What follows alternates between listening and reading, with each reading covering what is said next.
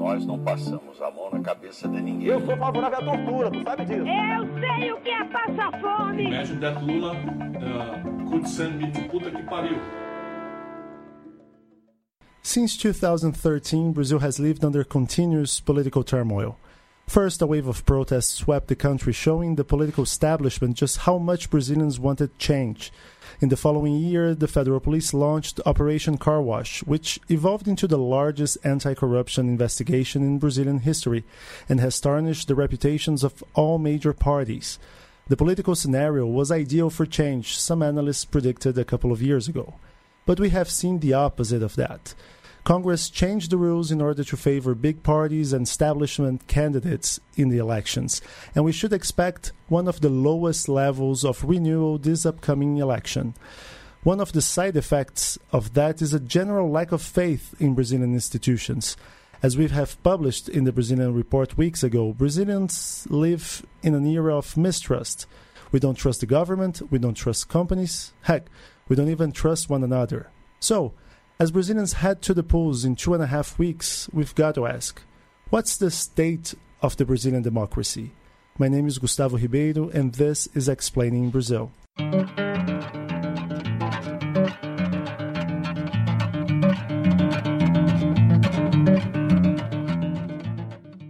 With me in our studios in São Paulo is Diogo Rodrigues. Hello, Diogo. Hello, Gustavo.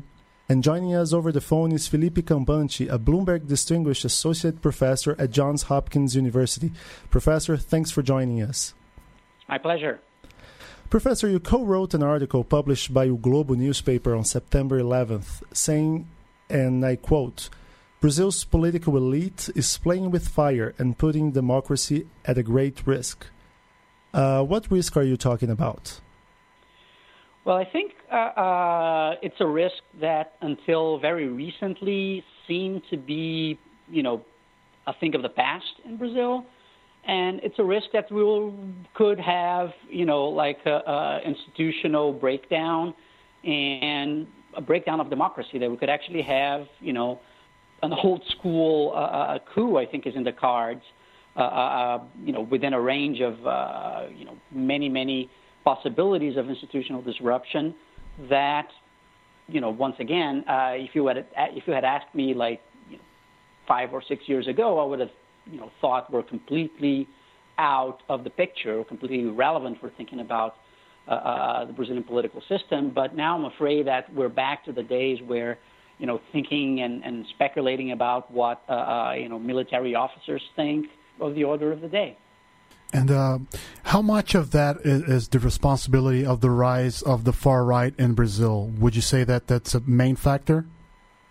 Well, I would say the, the rise of the far right is a symptom more than uh, uh, you know sort of the cause of that uh, of that instability. I think the fault for for that dismal scenario that that that we see outlined uh, in front of us right now is of the political establishment as you were, uh, you know, mentioning in the uh, in the introduction to this podcast, in that it's been very clear that the Brazilian uh, public, the Brazilian citizens, voters are extremely dissatisfied with the performance of the political system, with good reason, you know, with all that has been revealed in terms of the, the inner workings of that system and the degree of corruption and, and sort of the lack of accountability. And as you pointed out as well, you know, what we have seen is actually the establishment uh, uh, just trying to push through and, and, and protect itself and uh, uh being completely uh, impervious to, to sort of uh, any kind of renewal through institutional means.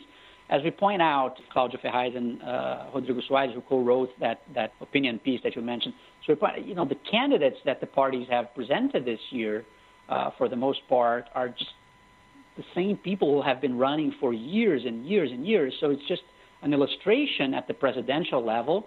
But if you go down to the to the congressional level and even in the states, you see the very very same thing. So I think the lack, the total absence of a response in terms of offering alternatives within the sort of the, the mainstream of Brazilian politics has opened the door for you know the frustration to to manifest itself in disenchantment with democracy, and that's what has put us in this what I think is is a perilous situation. We have now the frontrunner for the election, uh, Mr. Jair Bolsonaro, who has multiple times called into question the legitimacy of our electronic voting system. And we have his VP nominee, uh, which has taken the front seat right now because he's still uh, recovering from a September 6th stabbing, saying that we should change our constitution and not necessarily have uh, a constitution drafted by some by people elected by the Brazilian voters. What risk, in your opinion, this candidacy, which is polling at first, I must remember, represents for Brazilian democracy? I think it's a real risk. Uh, uh, clearly, uh, Bolsonaro is not committed to uh, uh, democracy as a concept and as a matter of principle.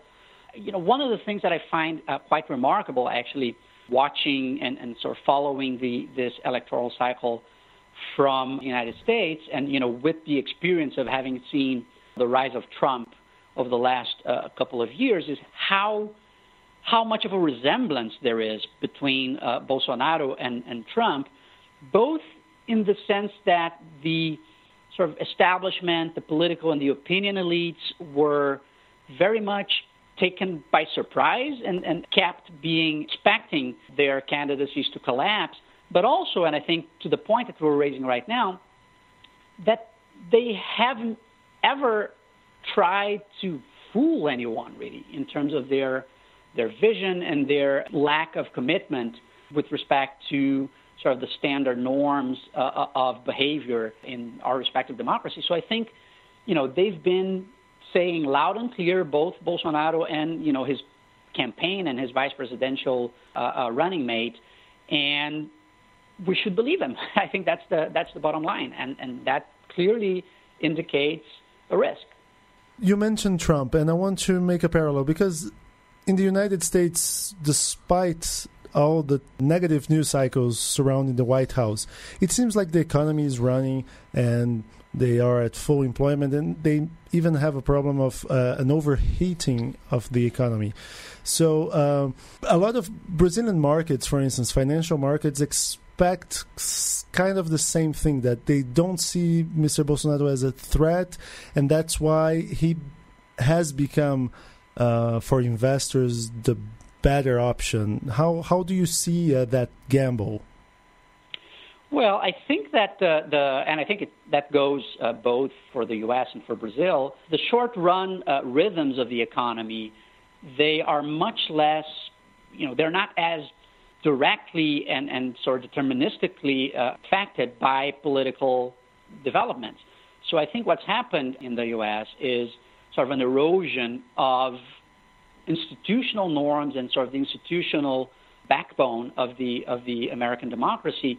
But that's not something that is going to translate into a recession in the next quarter. It, it can perfectly well coexist with an economic boom, and that's been the case, you know, many, many, many times over history in many different countries, where we had erosions of democracy coexisting with economic booms. So I, I don't think there's anything uh, uh, surprising about that.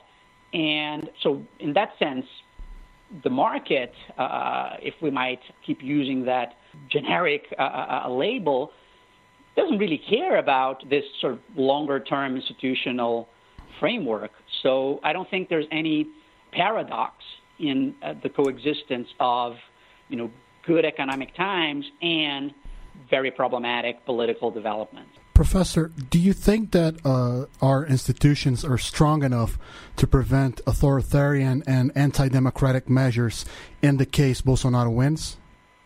No, I don't think so. I think, well, let me put it this way I don't think that it's a sure thing that, uh, you know, democratic backsliding is going to happen and they're going to have a coup. I wouldn't even say that it's the most likely outcome. But I don't see uh, sort of the Brazilian democracy in a good position, especially after you know five years of fraying and tension. Uh, I don't see the Brazilian democracy in a good position to respond to you know the kind of tests that I think could be uh, put in front of it. So I think, you know, if you just think about the level of confidence on, con- in, like in Congress or in traditional parties or sort of in the whole political establishment, it's an extremely, extremely uh, uh weak, it's a political establishment that lacks any kind of credibility. So I don't think the uh, uh, defenses of the Brazilian democracy right now are in, in good shape. So that's what makes me uh, concerned about the next few years. And I think that's something that is it, it's a kind of instability that is going to be around for a while. I really don't see it any any result of this election clarifying and sort of uh, doing away with that with that instability. And how can Brazilian politics be reformed? What are the alternatives? And how uh, do we convince the very people that benefit from the current system to change the system? Yeah, so that is the that is the key challenge, right? That is sort of the, the, the catch twenty two. And you know, as become very clear, that the people who have risen through the system and who have benefited from the system, they are doing everything in their power, you know, across the political and ideological spectrum to, you know, prevent prevent things from changing.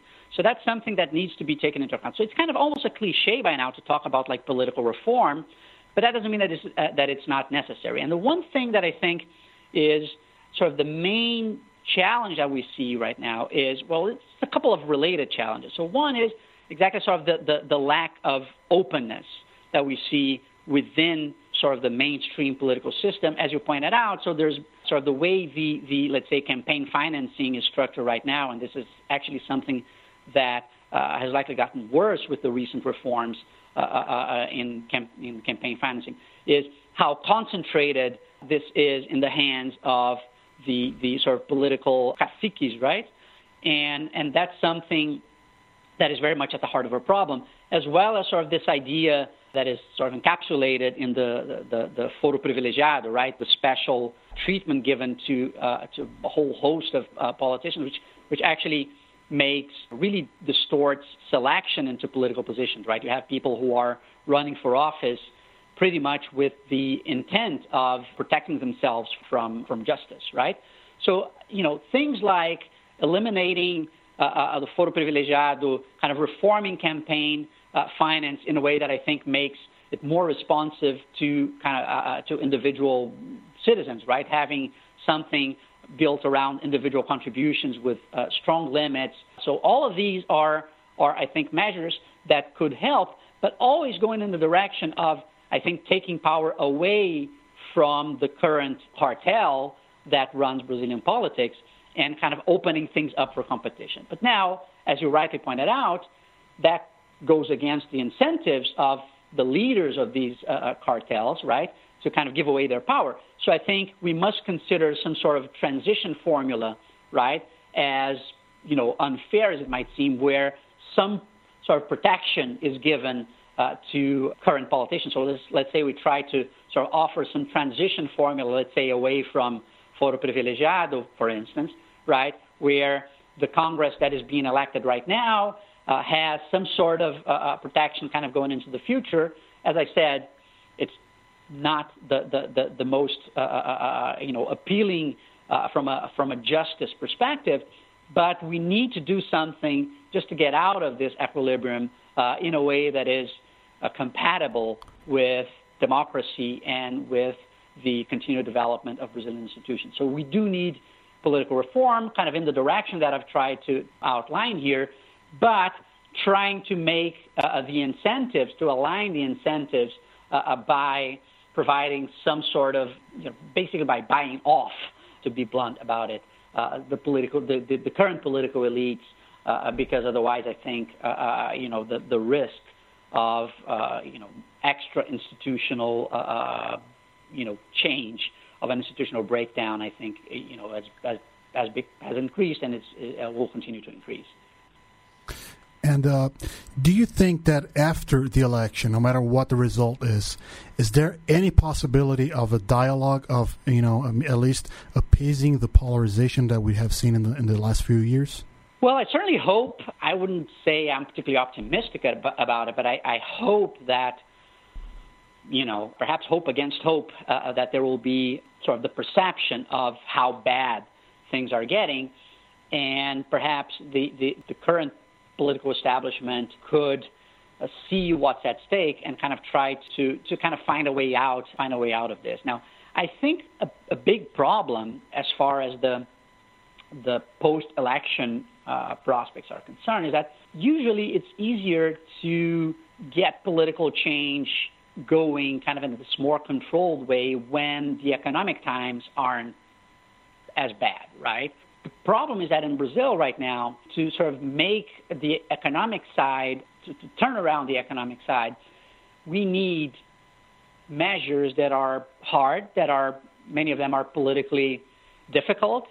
And then we're in a bit of a catch 22 where to kind of improve the economic situation right now, I think the, there's the need for kind of some strong policy making that becomes particularly hard in the context of a lack of legitimacy and a lack of credibility of the political system. So I think that is a main, that is a, a, a very important challenge.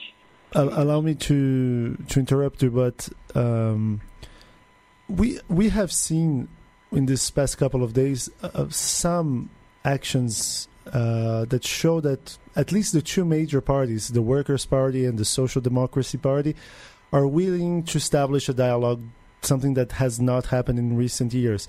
For instance, 2014, the very first thing that uh, the Social Democracy did was to challenge the electoral result. And now both parties are admitting to work with one another. We have seen the Workers' Party candidate uh, admitting to the possibility of reforming the pension system, something that the party has spent the last couple of years saying that, well, Brazil didn't need to. So, isn't there, uh, or am I being too naive to be optimistic about these gestures? Well, I think these are certainly positive gestures, and I think any way out of the current situation would involve something like that. What I think remains to be seen is whether the current leadership of these parties, and you know, you can bring to the table kind of sort of the other you know main players of, of sort of Brazilian, uh, uh, the Brazilian political mainstream, if you will, whether they have what it takes to pull that off, right? Because I think the, the last few years and all of the uh, the corruption scandals and all of the, the, the political instability have uh, really kind of eroded the ability of parties to, to, to sort of uh, represent, you know, voters and, and, and kind of respond to uh, what voters want.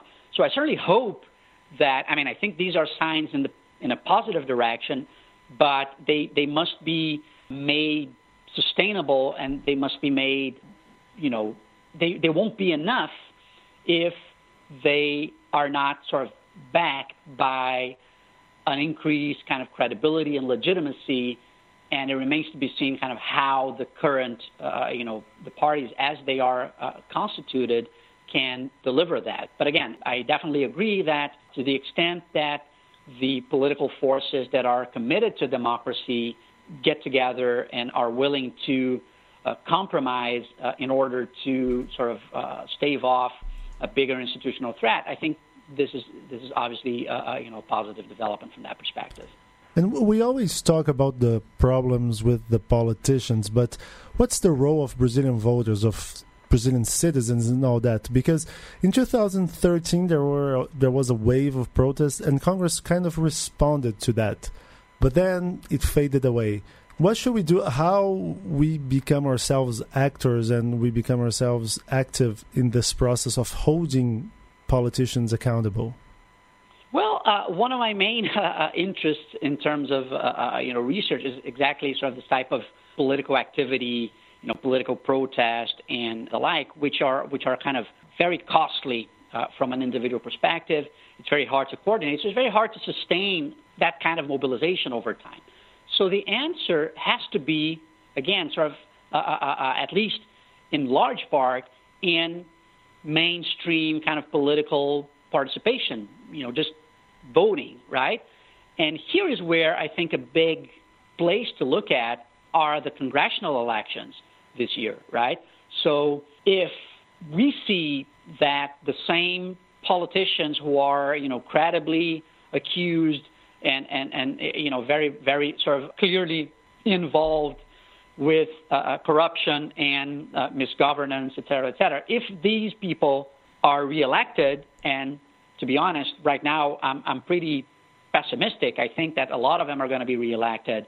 Then that's an indication that we as voters are not doing our part in terms of trying to to renew Brazilian democracy. I mean, this is there are a lot of structural reasons why uh, uh, uh, you know this happens, but I think if you ask me like what could voters do, well, they should you know pay attention and try to hold politicians accountable kind of on a day-to-day basis, right? You know, think about who you're going to vote for, try to hold these people accountable, and that's something that I think uh, uh you know there's a lot of uh, uh, room uh, for improvement in the Brazilian democracy, right? So, so we need to kind of get out of the cycle where people are disenchanted with democracy, therefore they kind of tune out and they are disengaged, and that just makes uh, uh, uh you know politicians even less accountable, which kind of feeds off uh, this you know disengagement cycle.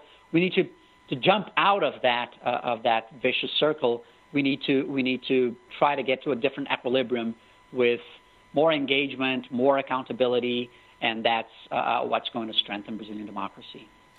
And uh, since we're talking about lack of engagement, uh, what do you think that this uh, this apathy of the Brazilian voters? What can be the effect of this apathy in this election spe- uh, specifically, and in the second round of the election? That seems to be uh, well pointing to a polarization between the uh, the Workers' Party and Jair Bolsonaro. I think it can be decisive. I think not only at the presidential level or at the uh, you know majoritarian elections. So part of that apathy is going to translate, I think, in a worse Congress or in a Congress that is as bad as the, the, the current Congress. But it can also affect, you know, very, it's very easy to see how this will affect or could potentially affect uh, uh, the outcome of the presidential election, right? So this idea that, you know, everything's all the same and like, uh, you know, I think there's a lot of people who kind of feel uh, very much unimpressed by all the alternatives that are currently being presented. And to the extent that these people saying, like, well, you know, then I'm going to disengage, that is going to potentially affect the election outcomes. I think this is going to be a very, very big part of uh, uh, what's going to happen here. You know, how you know abstention, how kind of null and, and, and blank votes uh, uh are going to you know shape up. I think this is all going to be like a big part of the story in the you know in this election. Well, we'll know the answer in two and a half weeks. Professor, thank you very much for joining us to, for this podcast and thanks for your time. Thank you. If you like this podcast, please take a look at our website. It's Brazilian.report. Every day we have new content about Brazil's politics, economics, and society. We also have exclusive newsletter services if you want to be briefed on what's going on in Brazil before starting your day. Subscribe now to our free trial and enjoy all of our content for 14 days. It's really free and you don't have to put any credit card information before subscribing. You can also follow us on Facebook and Twitter. Our handle is at Brazilian Report. That's all for now. See you next week.